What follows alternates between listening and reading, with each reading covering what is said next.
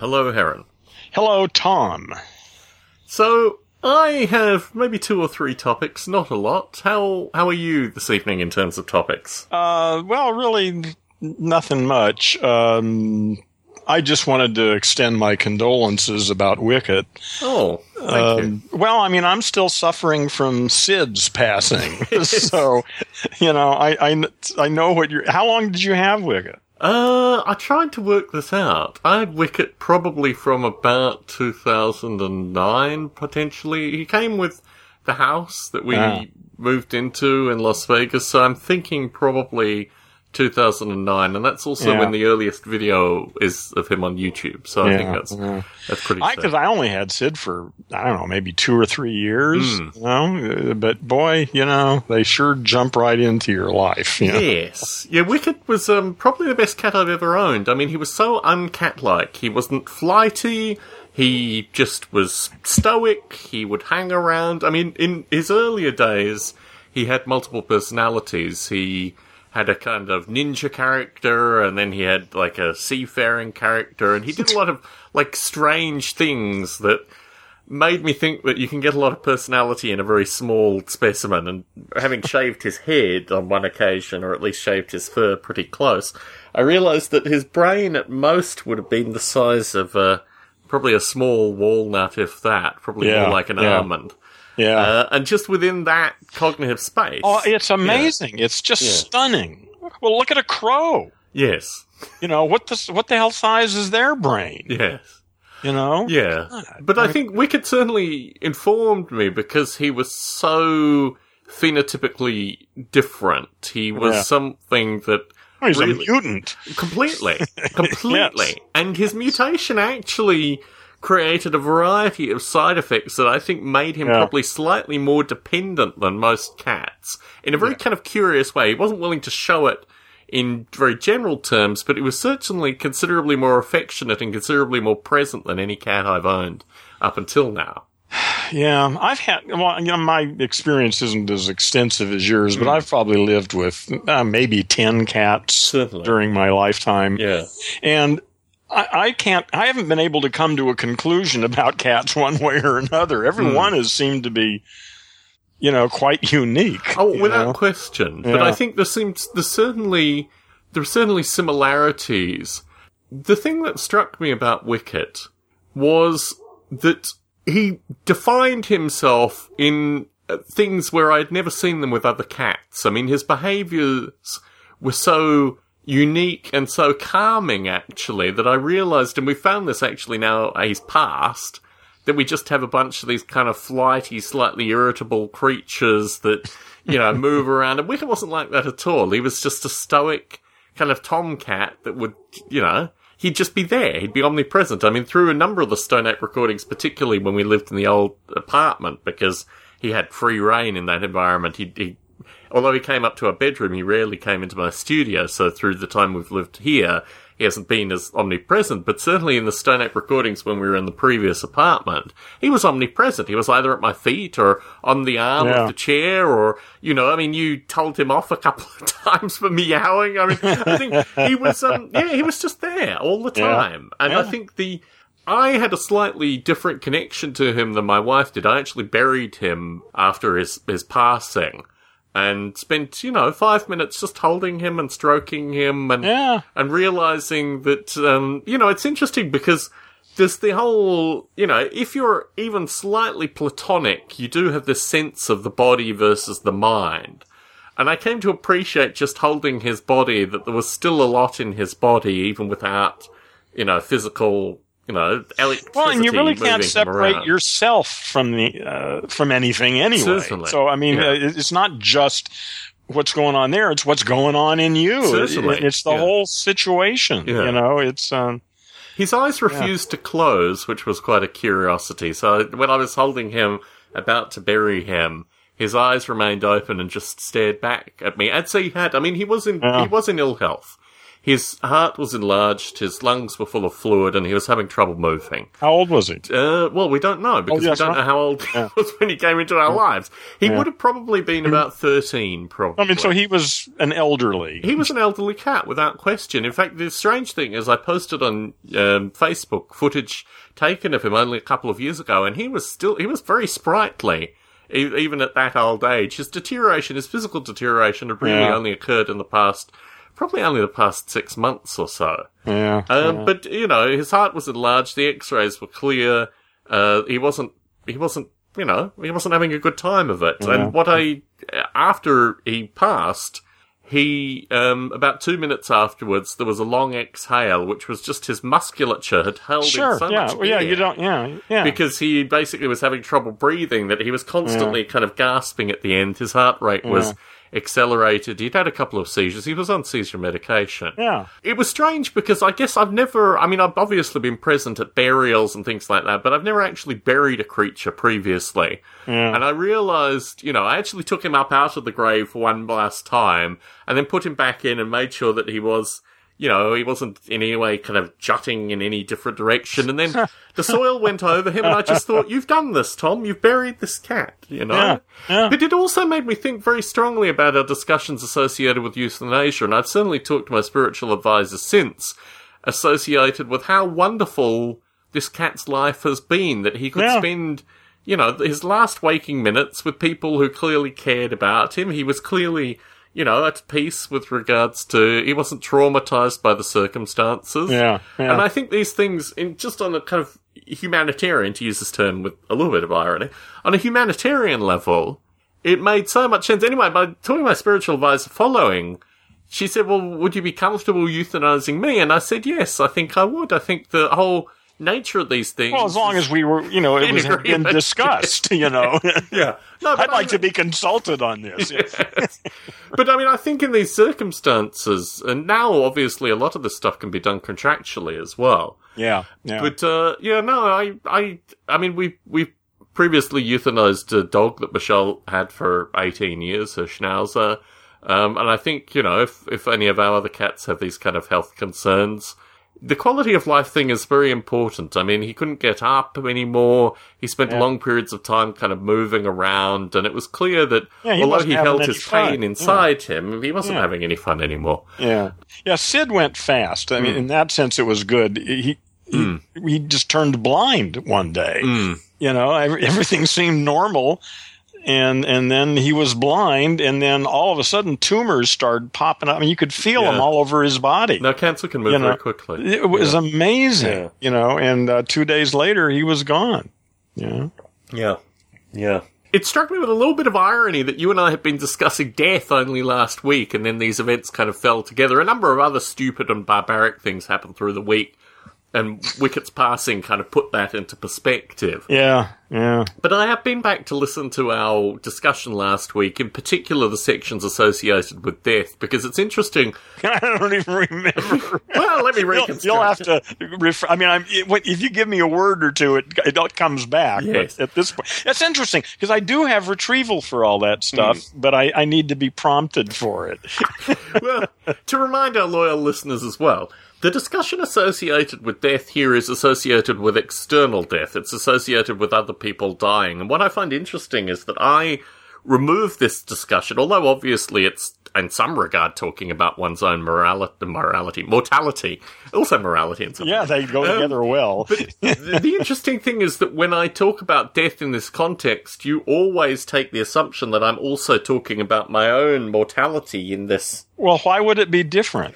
because when I'm referring to death here, I'm referring to it as an event that exists in the external world that can be pointed to and is absorbed into one story. And that has nothing to do with you. And without question, it's no, it's got everything to do with me. That's not what I'm asserting here. Okay. What I'm asserting here is that the stories have an amazing ability. We have an amazing ability to create and enact a variety of stories that Oh, yeah. on Oh, yeah. ethereal things that have no basis.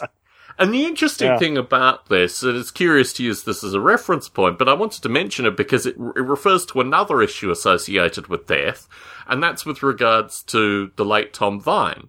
Because you and I did not know about his death, or you didn't know about his death until probably six months after his death. Yeah, quite a while. Yeah. Well, I, I thought about this before, you know, a couple times when I had that, you know, that kidney thing, you know, and I thought I was dying. And I thought, you know, I, I'd die in here and nobody would know. Yeah. I mean, my landlord would know. He'd call the police or Yes. somebody, and they'd take my body away. And Yes. but I don't know how anybody that I know would find out about it. Hmm.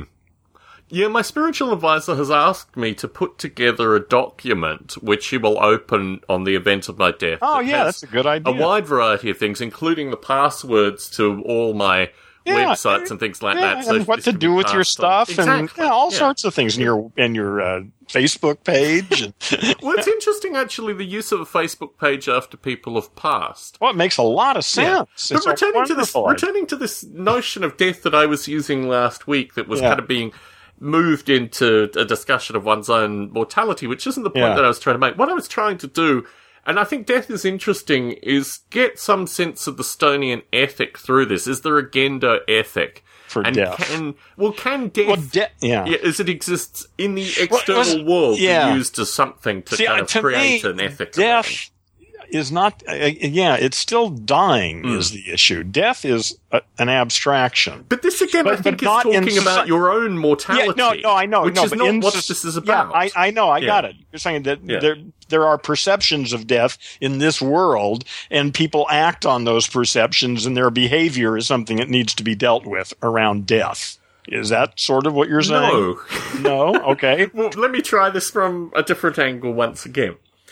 The nature of a story is that it is heavily constructed around a wide variety of, but sometimes completely out there, you know, abstract ideas that enable people to live their lives I'll say I'm not sure that's. Well, I- I'd, I'd have to take exception with that. I'm almost say it's just the opposite of that. Our stories are formed. Well, didn't. Well, I could see it. Well, actually, you could do it either way. So never mind. Yeah, you, you can you can make up a story I'm about this any way you most want. exactly, exactly. and what strikes me is that through this process, there are a wide variety of And this process being the Uh, the, living an existence surrounded by language monkeys. okay. Through this process, there are a wide variety of ethereal and tangential concepts that people live with as if coherence within this thing Oh yeah, yeah. is just mul- secondary. Yeah, Yeah. right. Yeah. However, when you have two people who have a third entity that they interact with or know of or have some connection to, and this third entity dies, there is a referential point there which is very curious associated with hmm. how it manipulates each of these other two entities' stories. Because mm-hmm. there is a kind of, if there is anything existential, and you do return to sense, sense experience, like things that occur, you know, burning yourself, etc. But there are things that occur that are sense experience, but they're very quickly absorbed and manipulated into the story. Well, yeah, yeah. And what I think inter- is interesting about death is, without question, it's absorbed and manipulated into the story, but it has a different kind of referential element.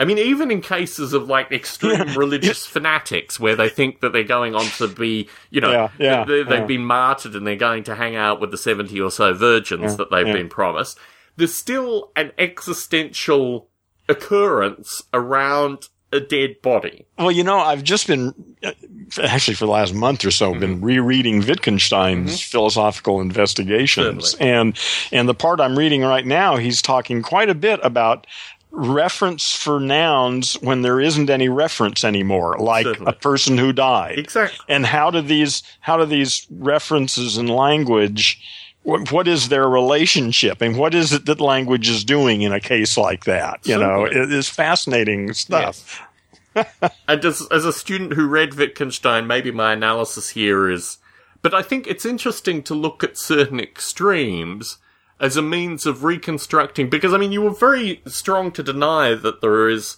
a Stonian ethic. You were very strong to Well- deny that there's a Gendo ethic that can come towards what- through. Well, you're talking about morality. I think we talked about. We weren't talking about death. At least I wasn't talking about death specifically in that question. Well, I, I, thought you asked about is there a Stonian ethics? I, I think that's what I. But my perspective is your initial, in fact, your response up until now Yeah. has been not specifically, but as an individual, Yeah. you have a concept of ethics that you can, you know, enact and Yeah, feel sure, comforted by.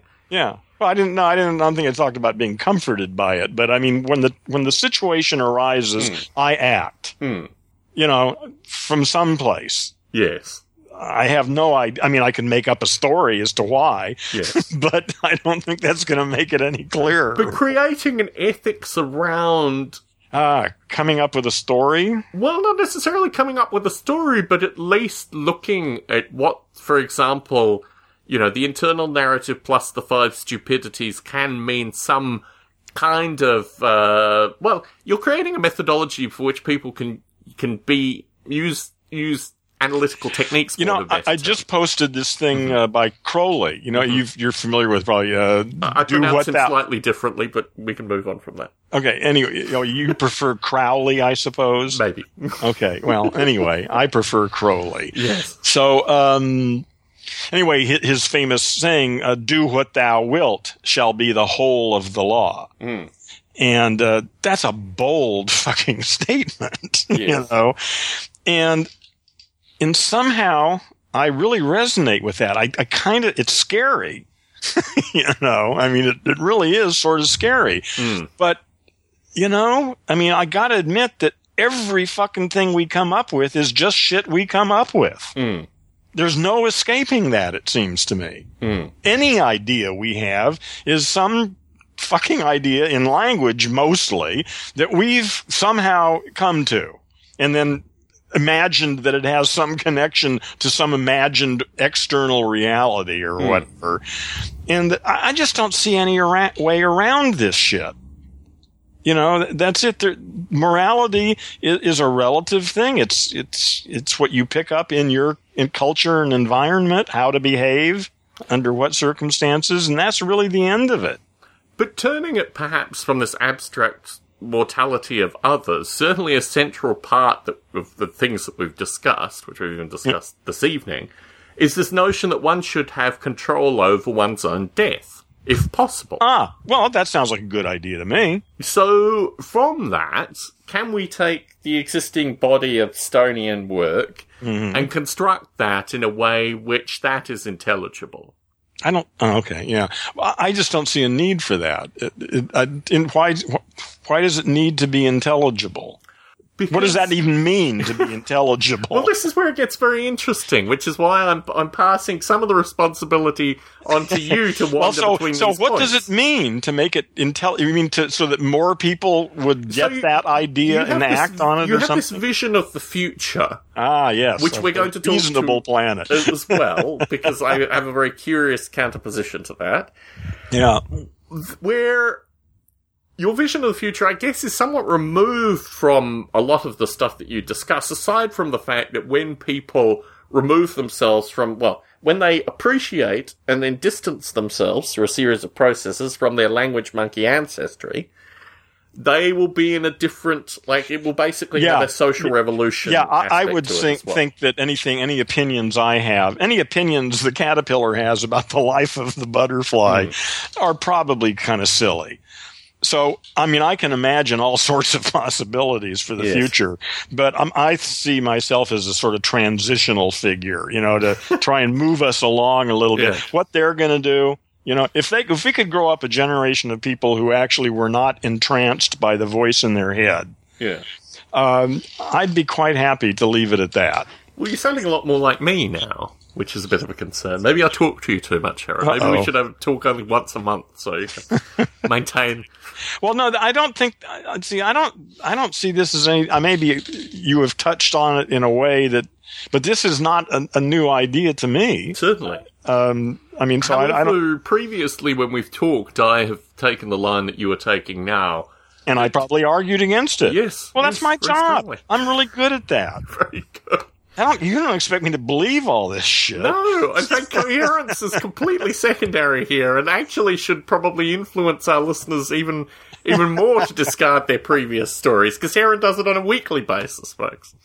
Through the week, probably, well, probably through last week and then earlier this week, every possible piece of media that I could access associated with Google News was pointing me towards HBO to watch a program called The Jinx. Oh yeah, that's yeah that guy Yes. that killed apparently somebody. Yeah, right. Well, he, he, he Yeah, yeah, I know. I- I read that he got it. Yeah. acquitted from, Yeah. even though he said he killed him, and then there might be others as well. yeah, yeah.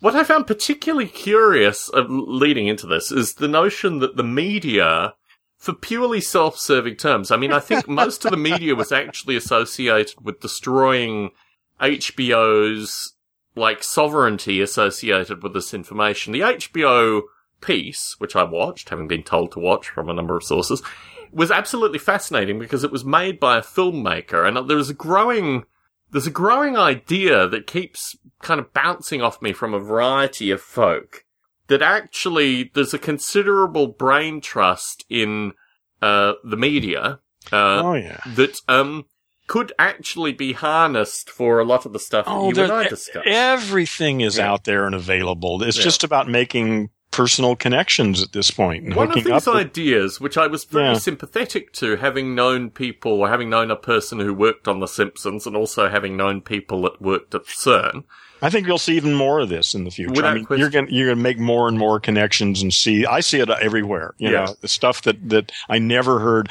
I, I, I'm seeing in, from all sorts of sources that I never would have thought. You know, But returning to this idea is the notion that I think it was not the Higgs boson, it was some other um, antimatter particle or something. I should have probably gotten the details. Was first predicted by Right. the Simpsons formulaically, and Yeah. this was actually an article where the mathematics was pretty close to being identical of what Homer Simpson scrawled on a chalkboard nine years ago versus what the mathematicians at CERN finally came up with. Having known people that have worked at, at CERN and having known a person who worked at The Simpsons, I've got to say, I actually think The Simpsons people are probably smarter than the CERN people. And for a variety of reasons. well, there's different kinds of intelligence. well, this is where it gets interesting, right? Yes, there is an intelligence where you kind of refine down a problem, but a Well, there are lot of the different stuff. kinds. yeah. Well, the survival aspect of intelligence is the thing that is always Well, but that's always, but that's changed now. Yes. See, that's the thing. It, it's, it was quite, survival was a big, very different issue 10,000 years Yes, ago. but it's the kind of survival intelligence, I guess, where, I mean, certainly I don't find myself being inspired. And this again returns to your whole notion of we're waiting for a paradigm change in science, like we're overdue a paradigm change, yeah, right? yeah. Probably should well, I don't know. We're not two in the past overdue. It's just, years. it's time. yeah. you know, No, I actually take the view that we're overdue. Well, I see. I take the view that it's impossible for anything to be overdue. Stuff happens when it happens. Well, that's very curious, but certainly stuff happens with a certain degree of rapidity, and if you if you follow uh, our I'd good like friend Robert Anton faster. Wilson, the jumping Jesuses point in one direction, right? Yeah, yeah. I- And, and but again, well, again, I don't see any need to say uh, it's. It, I, No, I no, just, here's- I'm just sort of going with part, it. because I the whole thing think- about not pushing the river. you know? Certainly.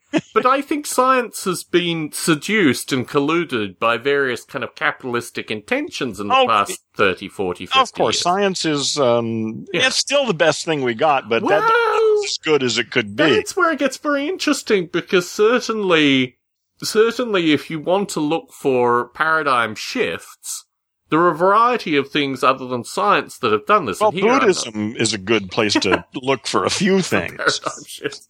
Yes.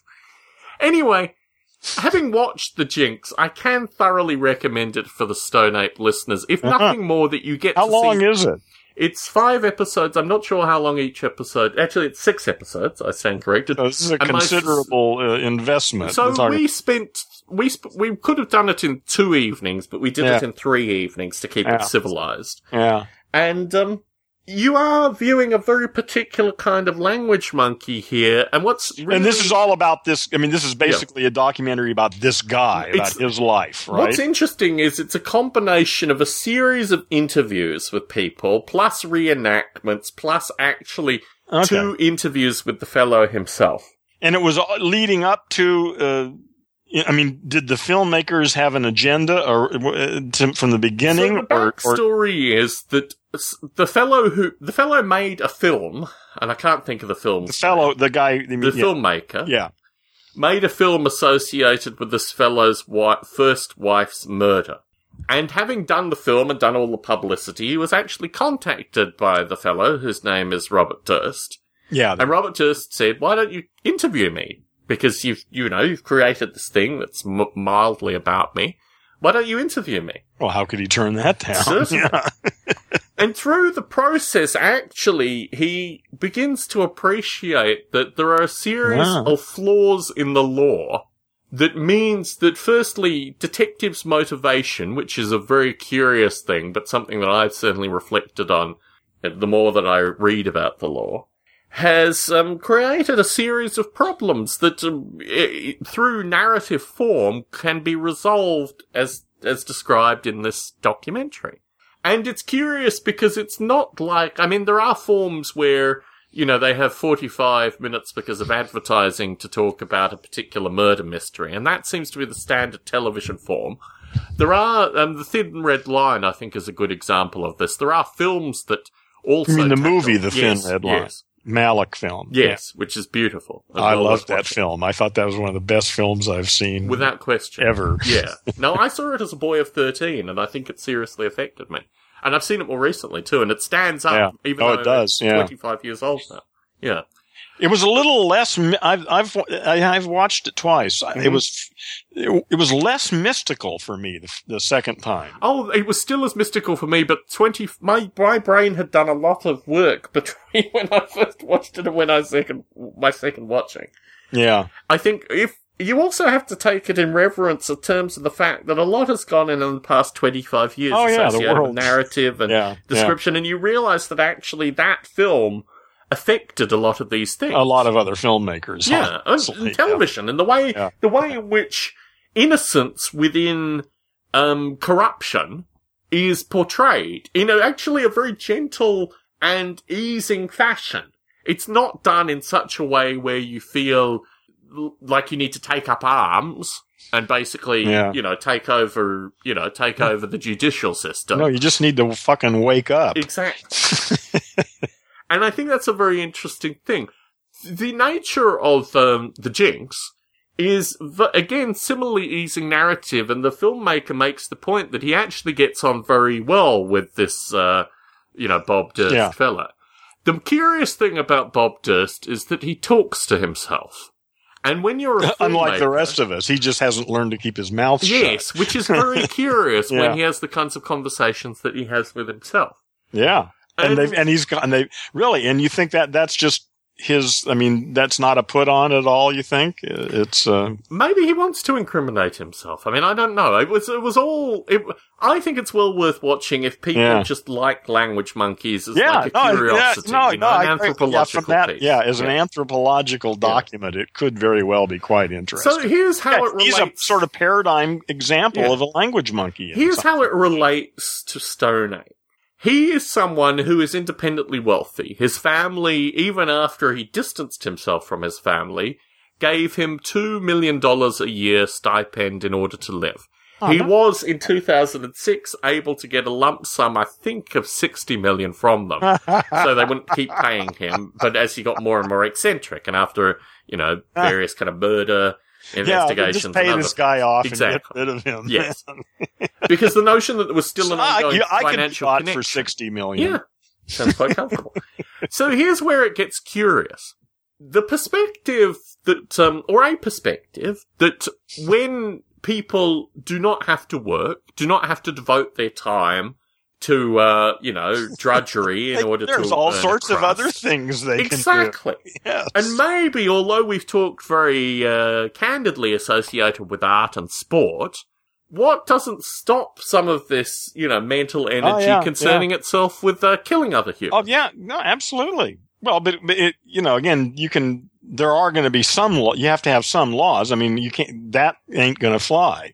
So, um, you know, um, see, I would ima- imagine that's largely a problem of brain. I mean, serious brain damage done to a child to Well, begin with, and that in a in a reason in this in a- circumstance, in a reasonable yes. world, um, the there may occur things like that once in a while, but I would think they'd be extremely rare Mm, and relatively easy to uh, identify and and deal with. yes. You know, but I mean, you're right. I, that kind of shit ain't, well, never mind. I'll just, I mean, there's there's a common kind of slash stoner slash parlor game slash here being a good word to use, where you know you ask someone if you could get away with killing someone yeah, yeah. with no repercussions, no one ever found out. Yeah, if yeah. you just were able to do it, would you do it? And if so, who? And if so, why? Yeah. Yeah. And I think those kind of discussions exist because probably more than you would want to admit within the general po- population of language monkeys have at one time or another, and you've already talked quite candidly about your own experience here, um, you know, ma- made the decision that, uh, you know, they, they're capable of killing, and quite frankly, they do it. Yeah. Given Yeah. a certain degree of constraints, Well, normally which don't apply. But that's just sort of part of physical reality. Well, I mean, that's, interesting because you said initially that this was associated with a very tiny minority and a particular kind of pathology, but given a certain Ah. degree of freedom, do you think that number would increase? I I don't see why. I, I would think it would. Uh, yeah, I, I see it as a re, you know basically a reaction to a sick upbringing. It's just a, a, a, a symptom of our culture so in and in a terms of- reasonable culture. I mean, again, I, I can see that might that kind of thing could happen occasionally, but I would expect it to be very rare. But in terms of your reaction with your neighbours, for example, where you went Yeah. in there with that mentality, yeah, yeah. I mean that. So that is a symptom of a sick society. That's that's what you're saying in that circumstance. um, no, not. Well, that's a good question. I don't know. I'd have to th- think about that a little bit. Um, at the again, see, that's why I say you know ethics is something that shows up in real life, and then when you start trying to justify it or talk about it, it gets muddy as hell. Oh, yeah. It's real simple. You know, it, it's just it's not a, it's not philosophically, uh, you know, sophisticated or anything. It's just sometimes it's time to act in certain ways, and then afterwards you can make up a story about it. Hmm. you know, if you want. Hmm. But at the time, it, it's not. It's just not like that. Hmm. You know, at least not for me. Yeah. I've reflected heavily on the notion of striking people, like coming to blows. Yeah, in oh, yeah. particular with regards to women. Yeah. Because, I mean, of, of hitting a woman. yes. Yeah. Because physical violence was very much part of my childhood. In fact, it was my bread and butter. And the nature of violence against men, women, children didn't really matter, was Hmm. Yeah, just everybody's beating everybody up. Constant threat of violence. Constantly there, always. Oh yeah. you know. well, you are one sick language monkey then. Yeah. And no, I mean the nature of going to school with bruising and split heads and Yeah, you know yeah, facial bruises No, and no, all this kind of stuff up. is you know That's fucked up. part of a repertoire. And I have never considered any of that in my existence legitimate. In fact, it's a very curious thing that I still occasionally hear of people of my generation, and it really disgusts me. On a really kind of fundamental, visceral level, that people would use the excuse associated with, you know, childhoods and these kind of things. Yeah. Because I think ultimately, and this is ulti- probably why I'm sympath- more sympathetic than most associated with some of these Stonian doctrines, is the notion that you actually have a remarkable degree of control over your own story. Well, you can. yes. But see, that's the issue is why is it that some people somehow get, it's like, it's really almost like grace. Mm. If, if Alan Watts hadn't been on that rack, Mm-hmm. you know, I mean, why is it that some people wake up to these things and start questioning them and the vast majority don't? Mm. Why? Well, it's interesting because I think we uh, we are told a story. I mean, it's I was told that story too. Yeah, no, I was. Believe me, We all were. I was told far worse stories than the stuff Yeah, that you yeah, come up yeah, with yeah, here. yeah. So, yes, I think Well, and you were given more contradictions too, probably. You, you know, I mean, you were given a yeah a story that vastly differed from the physical reality, probably more so than me. yes. Mine was just boring in all pa- in all Yeah. ways. But no, it's it strikes, and the, it's interesting actually because when I think of the conversations that I have with both my parents, the ability to avoid time and avoid a wide variety of things actually relates to these experiences. And I have to be sympathetic to that. I was talking to my um, Well, they're brain damaged no, language without monkeys. question. You know, also, I mean, it's yeah. nobody to blame. Exactly. and I'm very sympathetic to it. That's the thing Yeah, that I yeah. actually appreciate. You want to be helpful, actually. fundamental level at a distance, but yes. well, yeah, if you can be helpful, if they can, if you can help people get some distance from their stories and take a look at it, that I think is a good thing to do in the world. Yes. But it is a curious thing that, um, you know, we, how do we teach people that they have the ability to change their own story? Yeah. Well, first they have to see it as a story. Yes. You know, I mean, that's why I keep posting that same thing over and over again. The voice in your head is not something you are doing. Yeah. It's something happening to you. And I, I post it at least once a week. Mm. And uh, once people get over the weirdness of the thing, you know, maybe the 30th time they've read it, uh, who knows what could happen. Yes. I have a favourite graph that I occasionally post amidst, and uh, truth be told, I only, well, I typically only do this amongst language monkeys who I feel might be able to understand what the graph is actually saying. I've talked about this previously on Stone Ape, I'll talk about it again. In the last presidential election, there were two candidates put up by the two major parties. And there's a thing called the political compass, which is Mm, Yeah. a grid of 20 by 20, so there are 400 possible squares. In the last election, both presidential candidates put up by the two main political parties were in the same square. The perception of difference in Out the of the 20. out of the 400 I mean, possible 400, squares yeah, they yeah. could be in, Yeah, they uh, were in the same square. Yeah. Yeah. QED. How interesting.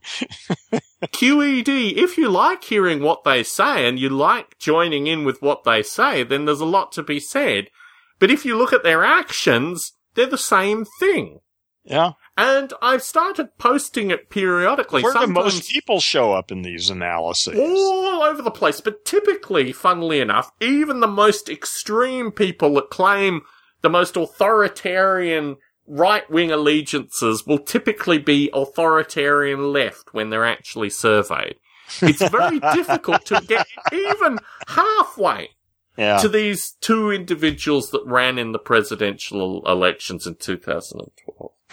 Hmm. It's actually astonishing that people still get sucked into this. I mean, the point that I made in one of the Like, posts it's, a, it's the best racket anybody ever invented, man. Everybody you know, the fact that people communicate on Facebook, Facebook should be the electoral system. Uh, well. I mean, the, I- the I- technology behind Facebook Yeah. could no, completely no, absolutely. eliminate yeah. this thing. No, you're absolutely right. But see, the whole idea of electing other people and making them responsible rather than getting Yes. involved yourself Yes. and using some sort of software to uh, assist people to get together and make decisions about how things are going to Mm. get done. Yeah. Um, that's what I see as this future thing we're moving to. Is Yes, you'd hope. so. I, yeah, we've talked about this. Yes. So occasionally I inject myself amongst the language monkeys just to post that link and then occasionally write some words of wisdom following.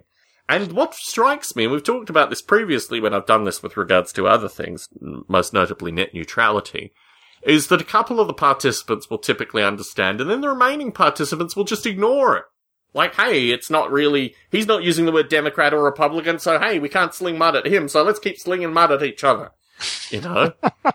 and I think this is where it gets interesting associated with clearly there's a group of the population that just doesn't want to change their story. Like clearly No, like, most people yeah. at this point. Well, They- well, they want to refine their story. Their story Yeah. includes a vision of the future. My perspective is actually that probably these numbers that would be sympathetic to what we're saying are probably getting larger. I mean, certainly Oh, I- the I- numbers who are affiliating with regards to the two political parties are getting smaller dramatically every election. Yeah, yeah, yeah. We are. I, although I still think we're way ahead of the curve. Certainly. I, I think. Uh, I, I think it. I think we're on the right wave. Yeah. But it. You know. It, but it's only going to get better, Yeah. you know. But but right now, uh, most people aren't quite pushed hard enough to to. They've all got these feelings and these recognitions going on, but they're not strong enough to get past their inertia because Hmm. things just aren't that bad yet Hmm. you know but as as things progress over the next decade or two i would imagine there are going to be a large number of people who these things that have been floating around under the surface start to bubble up Hmm. and that's when uh, the stone ape takes over so before before Wicket's passing, I sent out fifty one postcards to a street nearby my street. Every resident on that street in my area Uh huh. uh, who was not on Nextdoor.com because I feel that Nextdoor is probably one of the better ways to actually organize people Yeah. in the way that interests me. I've not yet seen any uptake from that. I have another. What did, what did you give them? Uh, uh, an email address or a no, what I did was what? I gave them a thing saying get on Nextdoor because, and I used, unfortunately, I used Nextdoor's copy this time. Next time I'm not going to use Nextdoor's copy. I'm going to use my own copy. Yeah. and have a picture of a, a mask wearing man stealing a package from my front porch because I think that's considerably more emotive than my mug and a map of the area and some Yeah, description yeah, associated yeah. with Nextdoor. Um, however, it's an interesting test case. Oh, I like that idea. I want to know how many people out of those 51 will actually join Nextdoor Yeah. based on this postcard. when did you send this out? Uh, sent it out, I think Monday, maybe Tuesday, actually. it was Okay, all right, Tuesday. All right. So, So, so yeah. it should have got, it should start And how will you know if anybody Because when people responding? join Nextdoor, I'll know that they're joining and they're on 8th Street, and probably there's a high probability that they did it, and I can approach them afterwards Yeah. saying, Did you join based Yeah. on the postcard? Yeah, sure. Yeah. Now, I have relatively low standards. My assumption is maybe I would get two or three out of the people who I yeah, sent that the sounds postcard about to. right. uh, but I am hoping to at least feel that degree of signal associated with this approach. I have another hundred or so cards. The next target I'm going to try is my own street.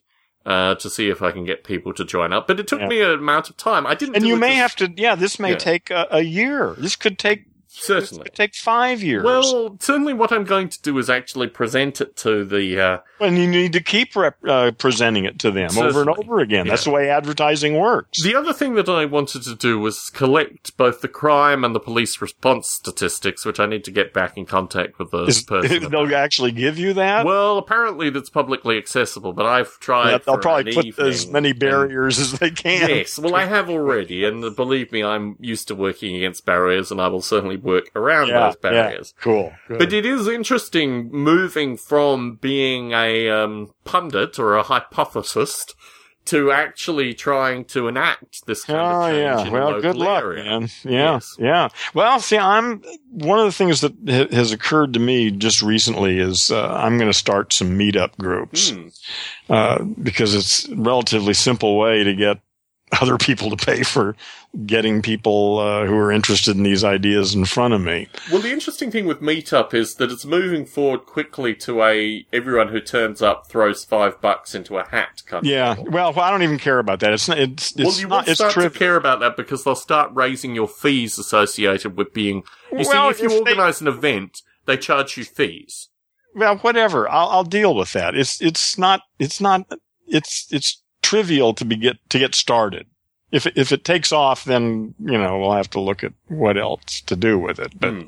I mean, it's like ten bucks for three meetups, I guess. No, it's uh for, for me. They started me at forty five, and then they moved me to seventy for three meetups.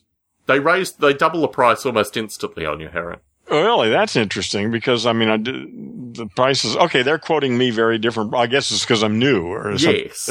Yeah. Okay. Once you have an established group- new is good enough. I mean, a month or two should tell me whether there's anybody who's interested in this shit. Hmm.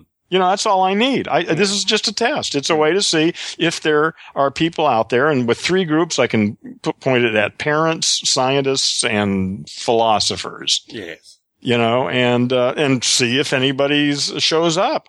And if and if people do and respond positively, then I'll consider whatever uh, they they have. But if not, then I meet? can, oh at a at a restaurant. There's a, um, a coffee, tea, and me place that has a really nice outdoor patio Mhm. close to here. That would be a good place. There's all sorts of places to meet. Yeah, my experience with Meetup was well, there were there were a number of complexities associated with my experience with Meetup. The first complexity was for the first event, roughly seventy people signed up, and about forty people showed up. Shit, that's pretty good. And Meetup had basic, I guess, moved me into a different sphere associated with their fee policies based on that. Yeah, I think they have up to 50 members is one price, and then it goes up if it's more than Yeah. And the other something, experience that I had with Meetup was that they didn't do, well, look, the proposition was difficult anyway. I was holding an event in an evening and also releasing the audio following. So, for folks who wanted to come down to the South Bay to experience this one time and ask a series of questions, that was very useful.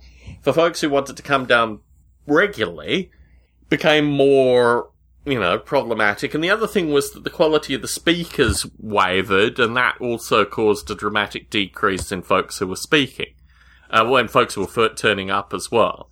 The other thing was that it, organizationally, it didn't have the same positivity that I get through podcast recording because I'm currently in my pajamas talking to you, you know, and I had to stay at work and wait for a period of time to a point where people had agreed this yeah, you, and you're doing a whole and- different kind of thing Yeah. than I'm doing Certainly, too. Yeah, certainly. yeah, yeah. Although, as has been historically noted, no one would come to this kind of stuff. Actually, initially, at least, a number of folks did show up, perhaps because of the area that I'm in, in order to talk about this kind of stuff. Yeah, I'm surprised that you got such a large response. Yeah. Actually, A large part of it could be the fact that I think initially we didn't have uh, Bruce Damer. We had Kevin O'Connor, aka KMO, and Larry Yaeger.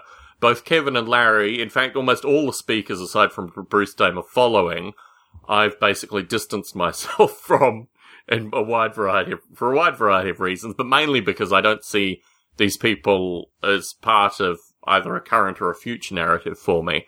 But also very few of them continued to support the ongoing series, like they came and gave their talks and left, basically. In case of KMO, well, there are some, there are the most the pe- most people out But- there in the world are, are are just doing something that doesn't. It's just doesn't affect me. You know, it's just Certainly. it's just has nothing to do with me. I'm glad they're doing what they're doing. Uh, Uh, I'm doing what I'm doing. But know? I mean, in my experience doing this over the internet historically had been considerably more successful associated with getting kind of continued contributors. Well, that work. No, I'm doing this specifically because I want to. I like public speaking. I Mm. mean, I'm, I'm, I think I'm relatively good at it. Mm. I mean, I like being in front of a group of people and dealing with them. Mhm. And, um, and I want to see, and I did that for a while, you know, maybe 35 Certainly. years Yeah. ago. And I haven't done it much since then. Yeah. And, uh, but, you know, and I'm thinking, I, I want to see how it goes in person with a group of people. I want to see if my, well, I want to see if they get what I'm talking I about. I mean, you've attended a few meetups in the past couple Yeah. of years based on other people's ideas and Yeah, topics, yeah, and I think this is probably, you know, moving you in a direction to actually host your own meeting. Yeah, well, that's what that's what I'm going to do. Yeah. I mean, it'll, it's perfect, you know, and it's simple. I'm not in any hurry, but I imagine in the next month or so. The thing is, I need to formulate. I need to do some background for. I want to. If if people do respond to it, because I want to. What I'm thinking about doing is using uh, TeamSpeak yeah. uh, as a as a sort of additional training sort of thing mm-hmm. that I can charge for. You know, that these meetups will be free and we can talk about anything and I can teach stuff or whatever they want actually, or I'll find out.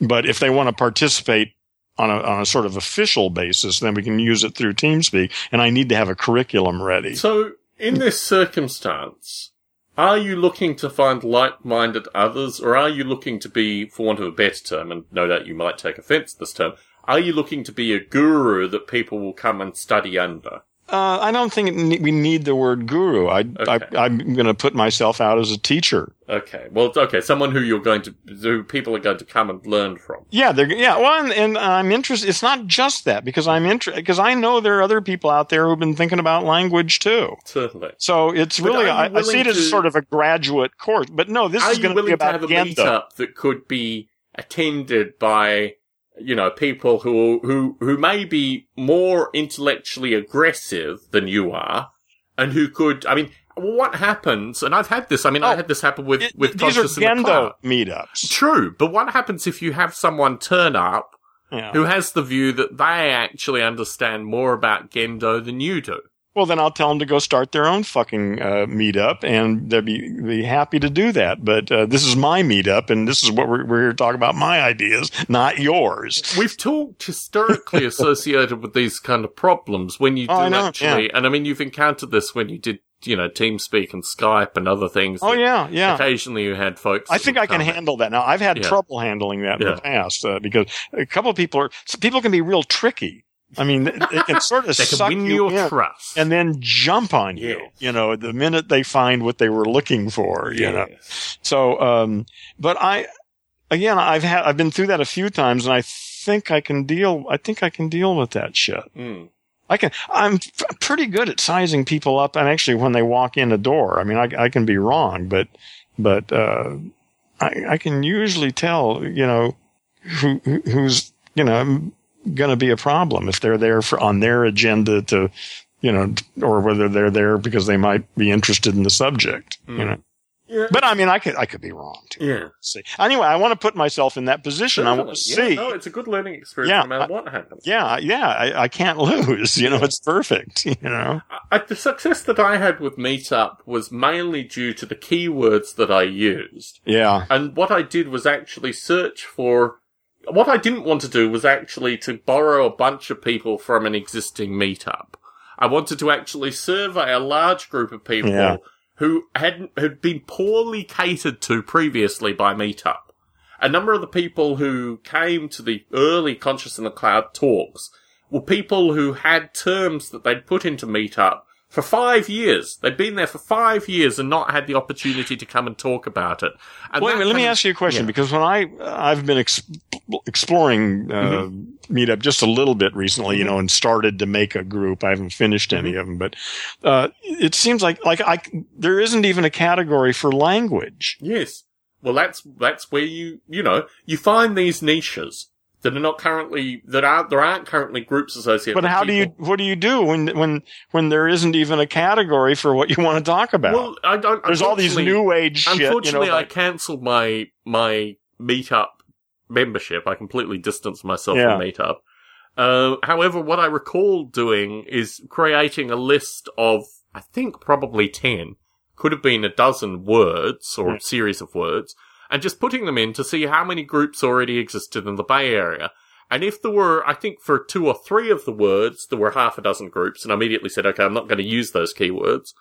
But you need to move outside your comfort zone associated with what you think you're trying to do through Well, this. well, I realize that if I don't have, if I can't make up my own words to put in there, if I have to use their words, you don't have then- to use their words. But the- Well, uh, I didn't see any option. Well, I what I did was I used my own words to see which overlapped onto their words. Maybe I did. I can't actually. It was done more than two years ago. I can't actually Yeah. recall if I eliminated my words that didn't exist as their words. But I think what struck me was the number of people had put in words that hadn't had any meetups associated with them for a long period of time, and they were actually the words that overlapped onto what I was doing with Conscious in the Cloud, and hence Yeah. I got the audience from Yeah. doing what I did. Well, when the time comes, uh, I, I will consult you. My interest was actually to translate people, and I certainly asked this explicitly into listening to this podcast and potentially listening to Biota. Um, and what I found curious through meetups was that a lot of people were consuming the audio as I posted it through the meetup page, but very few were actually coming to the broader bodies Yeah. of work. yeah. Um, so yeah, I wasn't. Well, there's no need for them to do that Mm. in in the in the case of what you're doing. You know, I mean, for my thing, uh, it, that's in the I beginning anyway. That's all that, there's going to be is what's going on when they come to see me. Well, yeah, but I mean, my perspective is actually referentially. Uh, there's certainly. I mean, I have a body of work that enables people to go back and when we talk to Larry Yaeger, for example, in the lead up to Larry Yaeger's talk, I had probably four hours worth of interviews taken over two years with Larry Yaeger that I was able to kind of hook people up to. So they got a sense of who Larry Yaeger was if they were interested in spending the time listening to the audio. Yeah. Uh, it's interesting when you have a body of work that's relatively broad that can allow people to do Yeah. this. Thi- well, I, again, in my case, I, people are coming to this cold. They don't know who I am or anything. There is no body of work. Well, You know, there's just a- there- something, right? Well, no, but well, I can put a link to something there, but I mean, basically, they're just going to get a notice in their email about a group, you know, and then they're going to read the description of the group, and that's all they're going to know. yeah. They're they're either going to think, "Hmm, that's interesting. I wonder what that's all about," Mm. or they're not. And all I want to do is just get as many people in front of me as possible. Well, and hopefully people who are more or less ready for this kind of shit. But, but, uh, I mean, like I say, I, I started taking this idea of using their categories, Mm. although I thought they were absolutely absurd. Apparently those are the categories that most people think are meaningful. Well, again, returning to that may be the case, but there may not be actual meetups catering to those people. I mean, when you find the words that people seem to be putting into these categories and then you actually search for meetups relating to those words, Yeah. you can see very quickly that there are niches to be filled there. Yeah. Okay. Well, uh, yeah. Well, see, when I, uh, I've only been through this once, so my Mm. my memory isn't really good about this. But I mean, when I start a group, I end up with at this page that's got a bunch of um, what do you call those pop up menus? You know, that that have all these categories. Yeah. and in various, you know, and then subcategories. So they got health and, and spirituality, Yeah, and, certainly. and then under that there's a bunch of things. Yeah. But that's those are the only options I could see for, and I'm supposed to pick twelve of them or something. Yeah, something like that. My, my recollection is actually, yes, I did go through this process, but I also, in parallel to this, because you could have other windows open, search for these terms to see if there are existing groups associated Uh-huh. with the terms. Okay. I was just shocked that there wasn't a group that, that the term language wasn't in there. I just, I, I Well, the problem with the term language is it's overloaded. It has so well, it could mean all, meanings. yeah, that's right. That's why you need subcategories. yes, I mean, I guess, but this is associated. Like I say, I've kind of distanced myself from Meetup.com because I think ultimately it had the same problems that I associate with the open source site SourceForge. That their whole model associated with making money was associated with making money as things got more popular. Which Well, meant that it was almost self-defeating because you would then I mean, I'm not interested in handing round a hat at any time. It's kind of offensive for me to do that, particularly at Netflix. It's just like, you Yeah. know, I'm paid a bucket Yeah. of money. Why should I be handing around a hat? Why Yeah. should Meetup Yeah. be soliciting well, me you to do, do I, that? well, see, but there's, I think there's a way to do that. But uh, again, see, I'm, I haven't found that way. But I mean, Hmm. that's that's part of what I'm assuming. I'm going to find a way to get people to pay, for, you know, to carry their weight on this shit Mm. uh, that I can live with. I haven't found that way yet. If people go back to probably the early teens to early 20s of the Stone Ape catalogue, they will see us exploring the notion of Google ads. I think it was Google, or maybe it was Facebook ads. I think it was Facebook ads. Oh, it's actually. Facebook ads. Yeah, it was Facebook ads. And through that, I found it very curious the language that you used, firstly, to define Gendo to the broadest possible audience, but also as a means of enticing people to click on a Gendo link. hmm This And- was some time ago too. Yes. I, I, I, uh, Three, I think four it's, years I think my my pitch has changed since. Oh, then. without question. In fact, it's it's very curious to watch the pitch evolve. In large part, and what I find particularly, um, I don't know, I, I feel like a proud parent in some of this stuff. Yeah, well, yeah, obviously you've had a major impact on uh, my thinking about all this stuff. The thing is that I'm currently post meetup, but I do see I do see meetup as being very useful to get an initial group together, and if you Yeah. can continue to motivate that group, so much the better. Well, yeah, I, I think it, well, that's the, what it's a test of. Is, are there a sufficient number of people out there that are really ready to take this and do something with it? You know, I mean, a lot of people say, "Oh, yeah, that's cool," and they get it, but they're not going to actually commit any amount of time in their life to pursuing uh, the study of it. Let So me that's take a the step question. back here. A group of folks that would, and certainly I find this with my stuff as well. So I'm, I'm coming to this perhaps from personal experience, but also through shared experience from doing Stone Ape. A certain group of folk come to this body of work with the view that they have, um, let's use the term cynicism. Cynicism may not be the right term. We might find the right term. Cynicism or synergy? Cynicism. Cynicism. Okay. Associated with what is told to them. Skepticism isn't good enough for you. You No. got to have cynicism. No, then let's work with cynicism, and this is an important Okay. fact. Right. Cynicism associated with what the, the bill of goods that they're sold as Yeah. bigger Okay. Yeah. reality. Okay. Yeah. Yeah. And they come to our collective work, maybe sometimes Yeah. more your work than mine, sometimes more my work than yours, with the view that we offer a panacea to this. The then they problem, haven't listened very much. the problem, without question, but that doesn't stop people from coming, right? well, yeah, fine. So, so the problem that I find here, and I'm not just singling out a variety of listeners, the, the problem that I find here is that cynicism is the wrong kind of emotion to approach this body of work. But it does gather a group of people together, many of whom who are just generally anti a certain, well, a, a variety of narratives that have been sold to them previously. the difficulty that I found in my own work is um, gathering like-minded folk who themselves are willing to do work. Oh yeah, that's a tiny percentage. Yes. Yeah, yeah. So you can get a larger group of folk, many of whom are cynical, and then the small percentage of, and usually typically not the cynical folk, are the ones Well, but if you can overcome the cynicism, though, then you can make. I th- and I think that's possible. Mm. Uh, like, yeah, but you have it. That that takes balls to Well, do it. Yes. That's what was so amazing about the EST training. Mm. To watch one guy stand in front of a room of 400 people Mm. who, with the slightest provocation, provocation, provocation, Mm-hmm. would rush the stage and rip the guy to shreds because he said such, you know, put them through such bullshit. And he can stand up there and dominate them. How important do you think paying money was in the EST training? Well, that's part. Well, it's a, it's an. Well, I see. I didn't pay for it. They gave me a scholarship. Wow. Can you describe that process, Aaron? Can you remember and describe that? Yeah. process? Well, I didn't really have much to do with it. I I met a guy who uh, I, I don't know, he, he was an EST graduate, and Mm-hmm. he thought that I would have fun there. And I said, I'm not going to pay for that. And it he was said, about nineteen hundred dollars even then, wasn't it? No, no, no, no, no. It was only like five hundred. five hundred. Yeah. Yeah, Okay. something like that. Anyway, uh, his name was Dixon, Dixon Smith, I, you know, and, um, he somehow arranged to get me a scholarship. I don't know Hmm. how he did it, but it was great that he did. Fascinating experience. The notion of a scholarship typically means that you had to meet with some people prior to No, getting. no, he handled the whole thing. I don't know Wow. how he did it. Gosh. He must, obviously, he must know somebody. Mm, you know, he must have known somebody. mm. But, How uh, did you know Dixon Smith?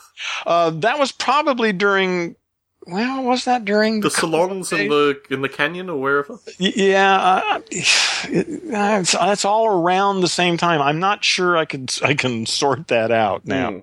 Mm. Um, yeah, I, I I don't know how I knew Dixon Smith. I was doing quite a bit of public speaking, not quite a bit, but some, you know, and um, he might have shown up at one of those or something. I don't know. I don't know how I knew Dixon. Mm. I'm not even sure that's his name. It's a great name. It is a good name. I'm pretty sure that's right, but Very good. it's a very good name, actually. yeah. Yeah. What's the requirement of a of a prize winning author that his first name is longer than his second name, Oh, really? so they can write those. Okay, Heron has Stone works then. That's good. Okay, Yeah. good. Just Yeah. little- yeah. Yeah, well, you know, given the choice of the names I had, I love Heron Stone. I think that's an awesome name. Heron Stone is the same number of letters, right? S T O N E. Yeah, but but uh, the first one is two syllables, and the second one Oh was. no, no. This is talking about actually the number of letters, right? Oh, uh, I'm I don't know. You screwed. talk about it however you want to. I'm talking about number of syllables. Anyway, it's to do with how it's it's, the written same on a number book. of phonemes, though. Yeah, it's how it's written on a book that's important in this circumstance. Yeah, It's a I see. Historical. Yeah. That could actually be, um, well, our, our listeners will definitely know this, but that could be the late Terry Pratchett, I think, Who? that said that the that a famous author had to have Oh, a shorter. We, of course, he doesn't, so maybe that's even more. of a joke. anyway, our listeners will no doubt know. We have enough of the uh, That's right. extreme All the out there. so, out yeah, there. Yeah, it's interesting though how you harness this energy, and I mean, certainly when I've said this previously, my toings and froings with Bruce Damer have always been, you know, it's one thing to get a lot of publicity. He's talking at a TED, you know, Heron. oh, good for him. Uh, but it's another thing to I actually heard. I've find. never actually heard him say anything very interesting, though. No, he's going to do some of the mother rapping, the mother spirit rapping in this TED talk. It could be very. I'm wondering. I'm wondering actually if Ted does any. Well, who knows? He'll probably deliver it. It'll probably become a YouTube. Well, apparently you have to do an audition. I mean, before you get to do a no, TED you talk, can. you Um, to. No, you can know people in order to do TED talks. You don't have to. Oh, but you audition. still have to do the day before. Oh yeah, no, you present it. you I mean, but they're not going to cut you. No, but the, you have to present it, and, and if they don't like it, you're not going to be there. Well, or you might present it and it just never makes video. Well, what? happened Yeah, to a yeah, number of people that's well, Sheldrake, for yeah, example, yeah, good friend. Yeah. So, yeah. Anyway, returning to this notion of translating initial excitement, which you can get a lot Yeah. of very easily, Yeah, yeah. into even medium term. See, I'm not sure that's the way to. I mean, that that may be the way to think about it, but it may not be. it's really, yeah, it's getting them to do something. Mm. I mean, you know, initial excitement, excitement. yeah, you're right. That's easy, Mm. but I don't think it's worth it. Well, that's where You know, it gets it- interesting it because I mean, sometimes you've got the thing about it is, irrespective of what you feel is worth, what have you, getting the initial excitement is good. Well, it's better than nothing. It's better Yeah. than nothing. So don't Yeah. sniff at initial Well, excitement. but it's still got to be part of a, a process that's, that's designed not to just get them excited, but to get them to actually do something. Well, that's where it gets very interesting because the kinds of energy that you get through this moves away from doing something Yeah. relatively rapidly. Let me let me throw something out here because th- this in rereading Wittgenstein mm. now. I mean, I, I've this is I've been struggling with him for a, mo- a little over a month now, Mm. and and I've been reading about him at the same time. Yes. And what I'm getting is is that, and, and in fact, he says it plainly in a couple places that the idea of reading philosophical investigations isn't to come up with a new theory about anything.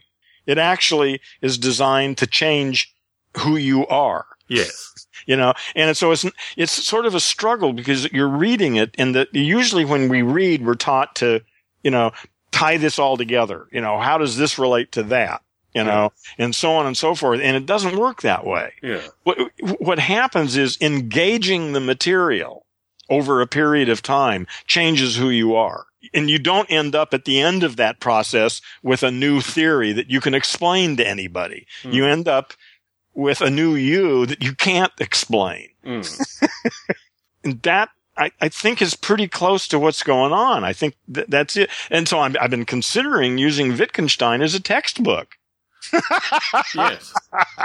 because I don't really give a shit whether anybody understands it or not. That's Yeah. not the point. The point is to engage those questions. Yeah.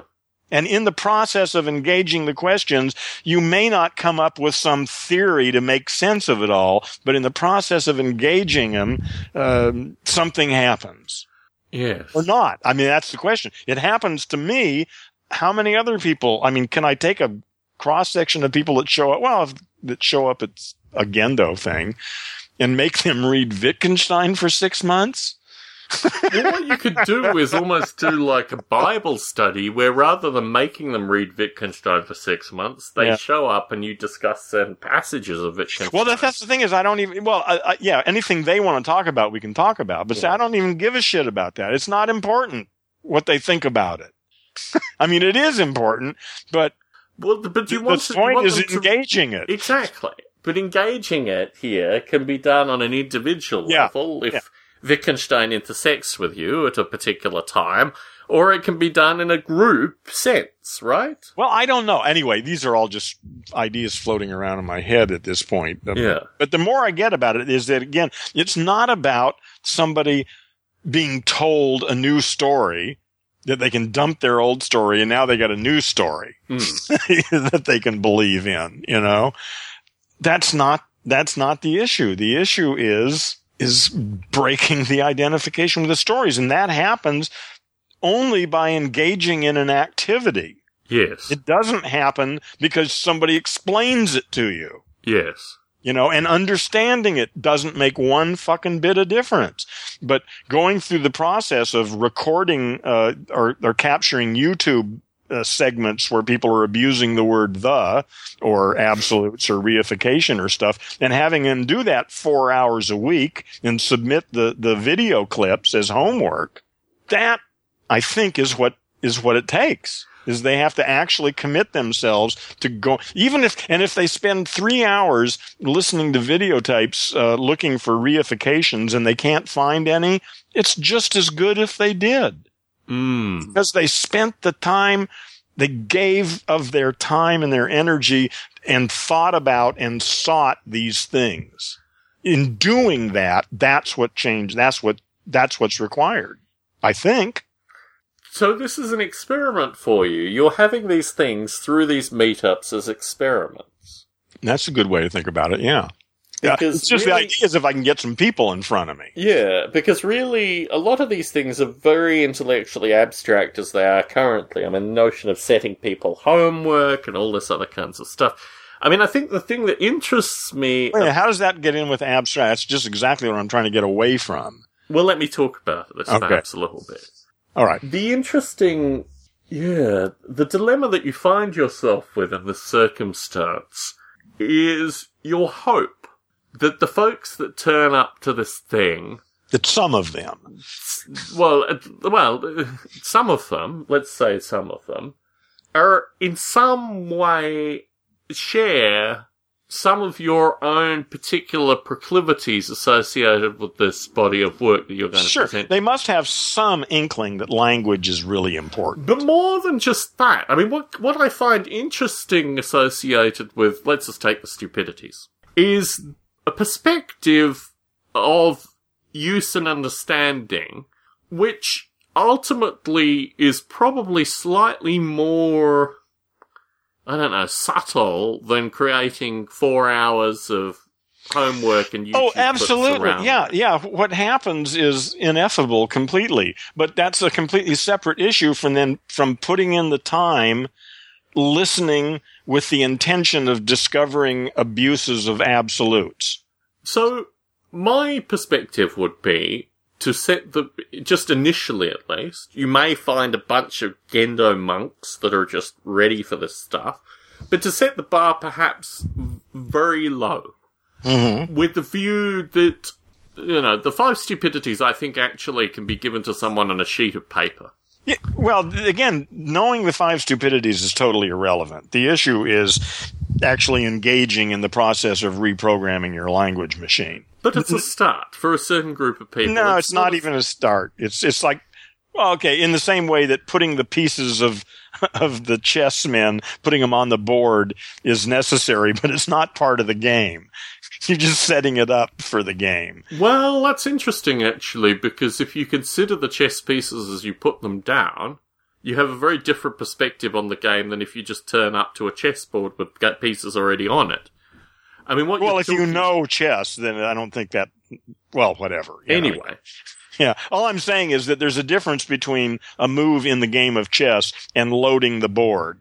Th- those that's not a move in the game of chess. after spending about two months working with someone, I can usually identify whether approaching your body of work from the stupidities or the Ah. internal voice is the way Yeah. to approach your body of work. Ah. What's more interesting is actually in a very short period of time determining which approach is better Ah. initially. See, to me, I, it, I, it's really clear. The five stupidities are a technique. That's not the heart of the issue. Mm-hmm. That's just a technique. Mm-hmm. The, the heart of the issue is breaking identification with the voice in the head. And this I would has say been that's a it. change in your view over the past four years. Yeah, I think I think I've really. Uh, you're right. I think that's a fundamental. Yeah, and I yeah I agree. It's interesting actually because the nature of an internal narrative and a discussion associated with an internal narrative, and this is why I framed it in the way that I did for the psychedelic salon recording, can, if you just give people that seed associated with a voice in their head, it's not you or you know, Yeah. this kind of stuff, then they can take that in a wide variety of different directions. Oh, you bet they can. And this is where it actually gets very curious because you may end up with a circumstance that I initially described associated with the folks who believe and can corral a group, particularly a group that you initially organize, to identify your thesis as being something distinctly different. And actually, I think this process has merit. Just if that occurs, just to observe that happening and then get some understanding from that. yeah, So, no, on yeah. that, no, it certainly doesn't hurt if somebody just merely understands the concept. But That- if that's- they take that's it in a a, completely thing. different direction and provide you with a strange kind of counter-Stonian narrative from that original point, Yeah. which I think is possible, Sure, it is. it would require a very particular kind of language monkey, but they're probably out there. And no, no doubt looking, in fact, this is interesting associated with the keywords as well, because you might actually self-select this group. Well, I'm, I'm sure I will. Yeah. yeah. Yeah, that's why I have to consider these those terms very carefully. You know, In terms of the kind of enterprises that you're surrounded by, you talked about this associated with the post-est group. Uh, but, I mean, I certainly get a sense of your part of the world Um, from driving around, from going into a couple of stores, we lost a battery and waited in a car park for about two hours just outside of Garden Grove. Um, th- there are a variety of folk in your part of the world who either, I mean, is there a large retiree community in your area? Uh, well, I think Orange County in general is pretty aged. I mean, I think uh, uh, they may be in different. I'm, I'm sure they're in pockets, probably, but uh, um, yeah, I don't know. You know, I mean, if the businesses I saw, a lot of them were service related businesses. It's always Uh-huh. curious to try and understand what people do in an area just by looking at the strip malls.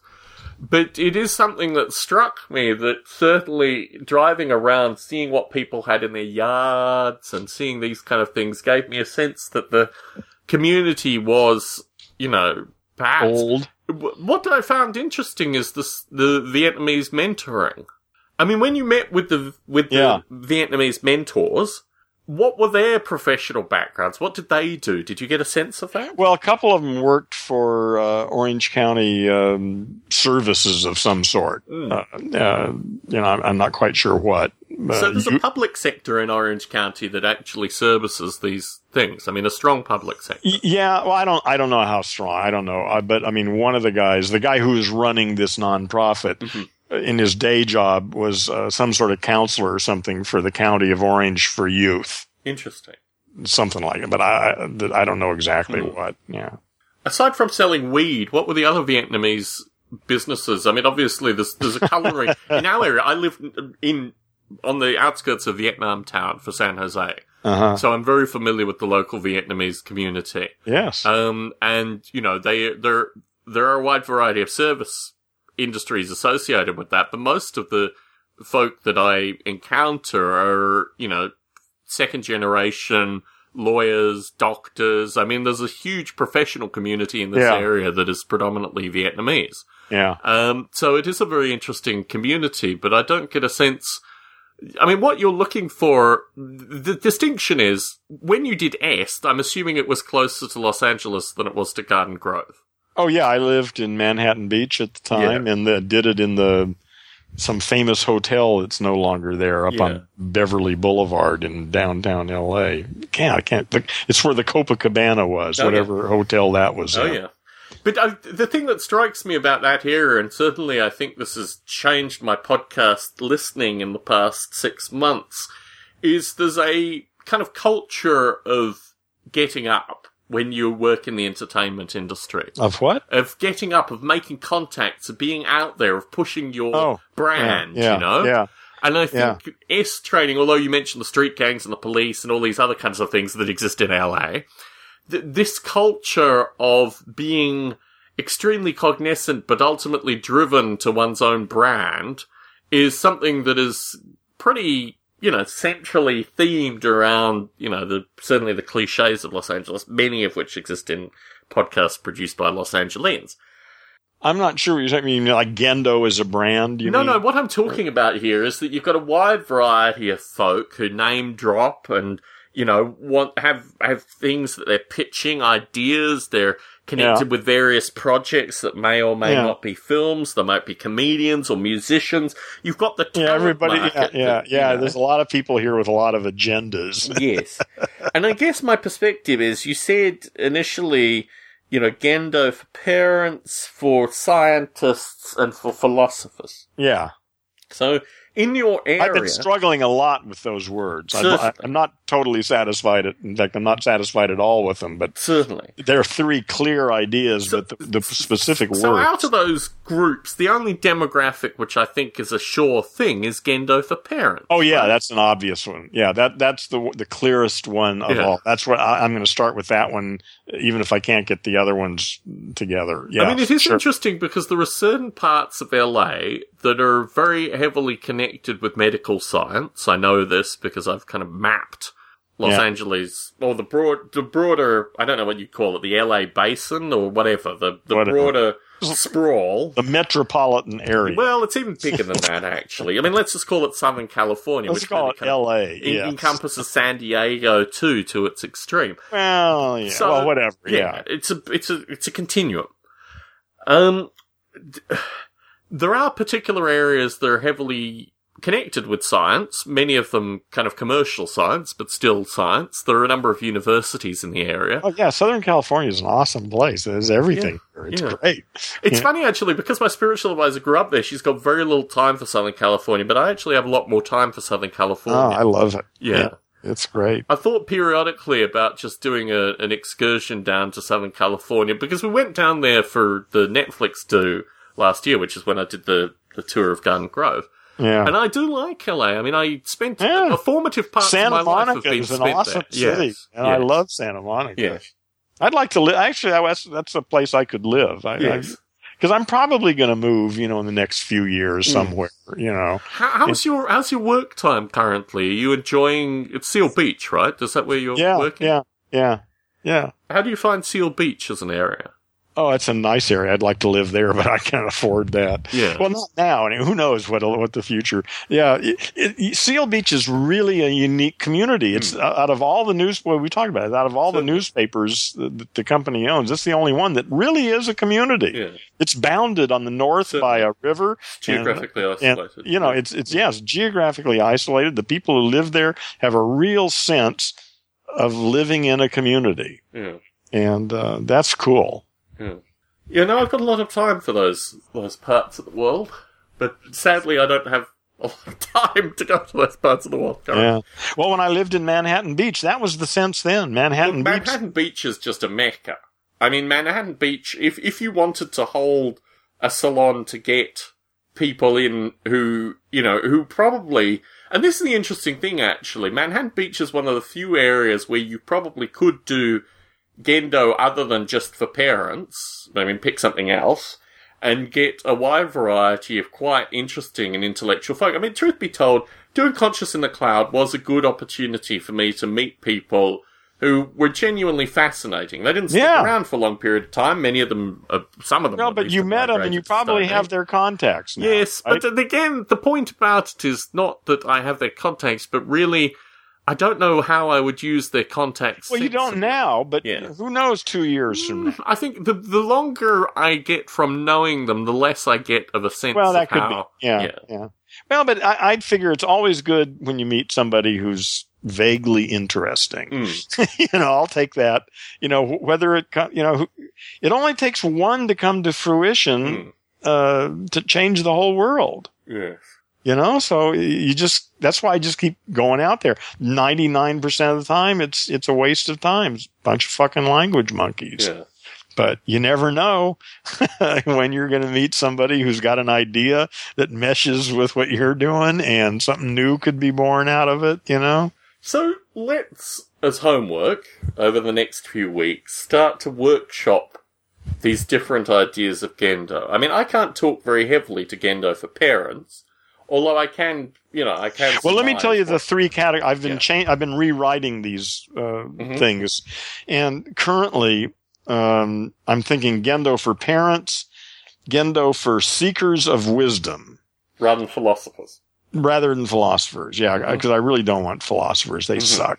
Uh, seekers of wisdom is a little pompous, but uh, if they can get past that, that's really what I'm talking about. People And who've got what's, the what's it the and seek well and again though for project managers and participants Mmm.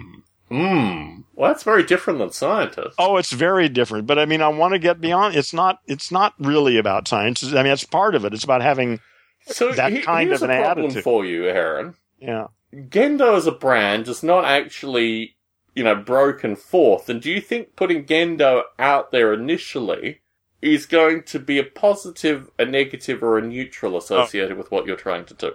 um I, you know, I don't know. Uh, I've been with Gendo for so long. Clearly, I- I've got, you know, a real attachment to it. without question. And, um, you know, I, I, I think, yeah, I, I don't see any problem with it necessarily. I mean, I can see that, yeah, some I mean, it sounds a bit like a martial art. yeah, right? that's sort of the idea, the original. Yeah, but I mean, does that work against you? Because it might be like Taekwondo for no, but I project think I managers can or make Gendo that, but I can make that case easily. You know, it's self-defense in the domain of language. And when, you know, most of us are not under physical attack, but there are 50 karate studios. If you get, if you get This is about self defense in the domain of language. Yes, but let's let's look at this a different way. Okay. If this is just a single line that people have to click on to get more information, is Gendo for project managers and participants going to make any sense to them? To oh well, no, that's not enough. They have to read their. Uh, Well, this their is where it write-up. gets interesting because Yeah.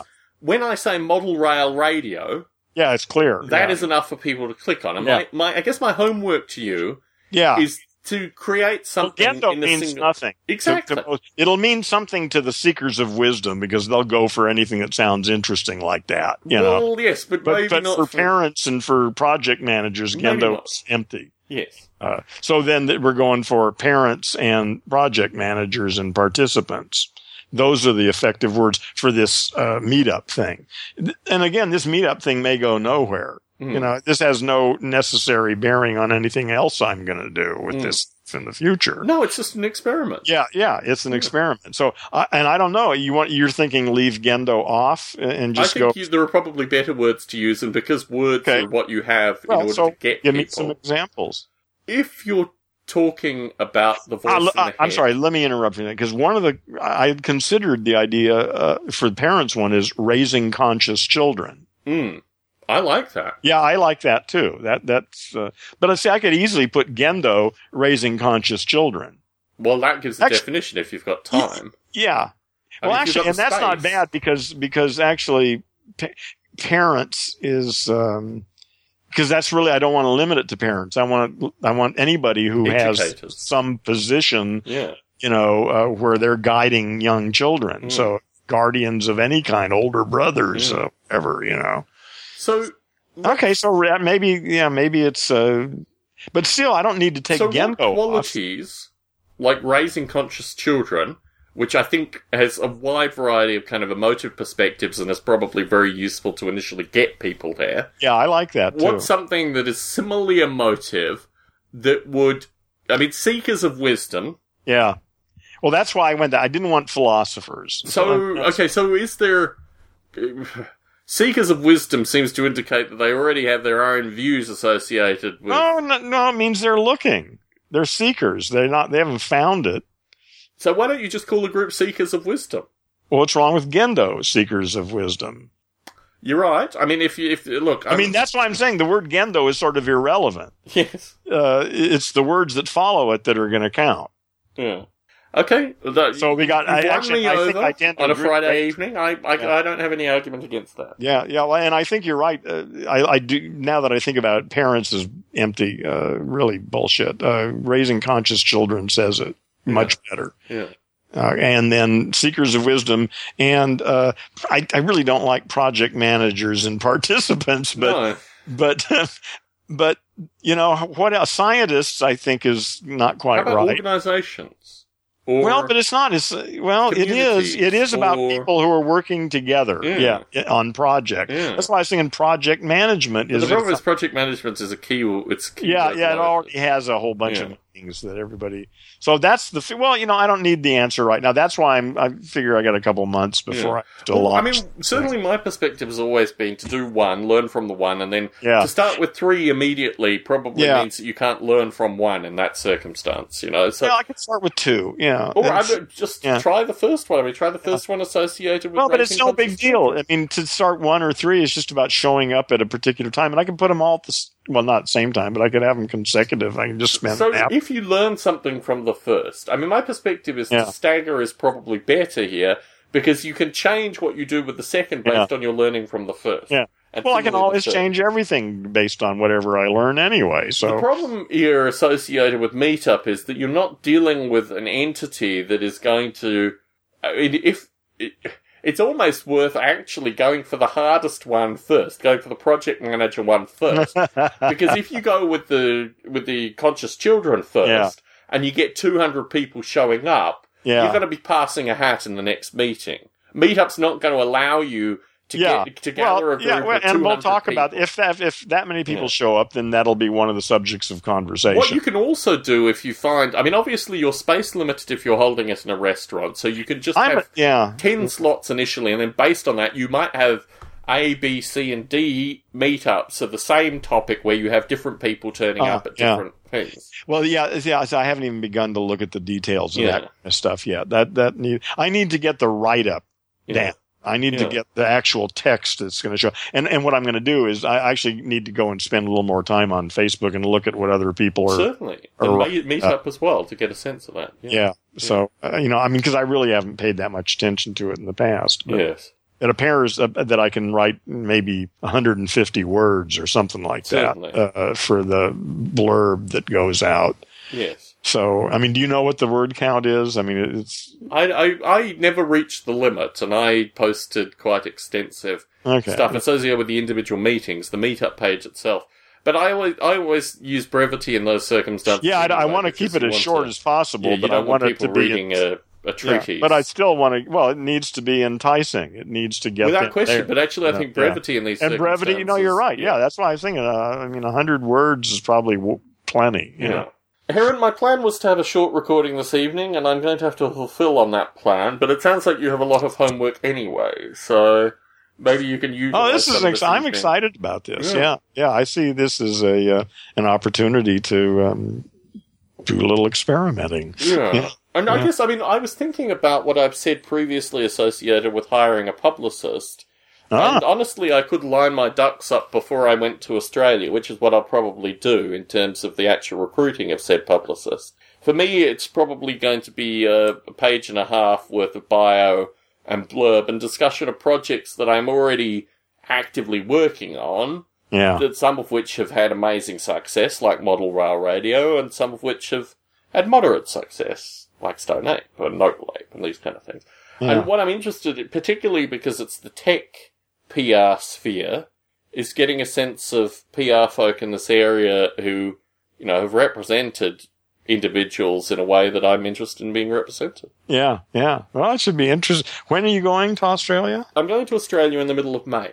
Okay, that's coming up. So- yeah, you need to get on this. I Yeah, I don't think, I think it's, what I do is write a, a page and a half and then send it out to, yeah, but they're going to need time to prepare exactly. uh, what they're going to do. You Yeah. know.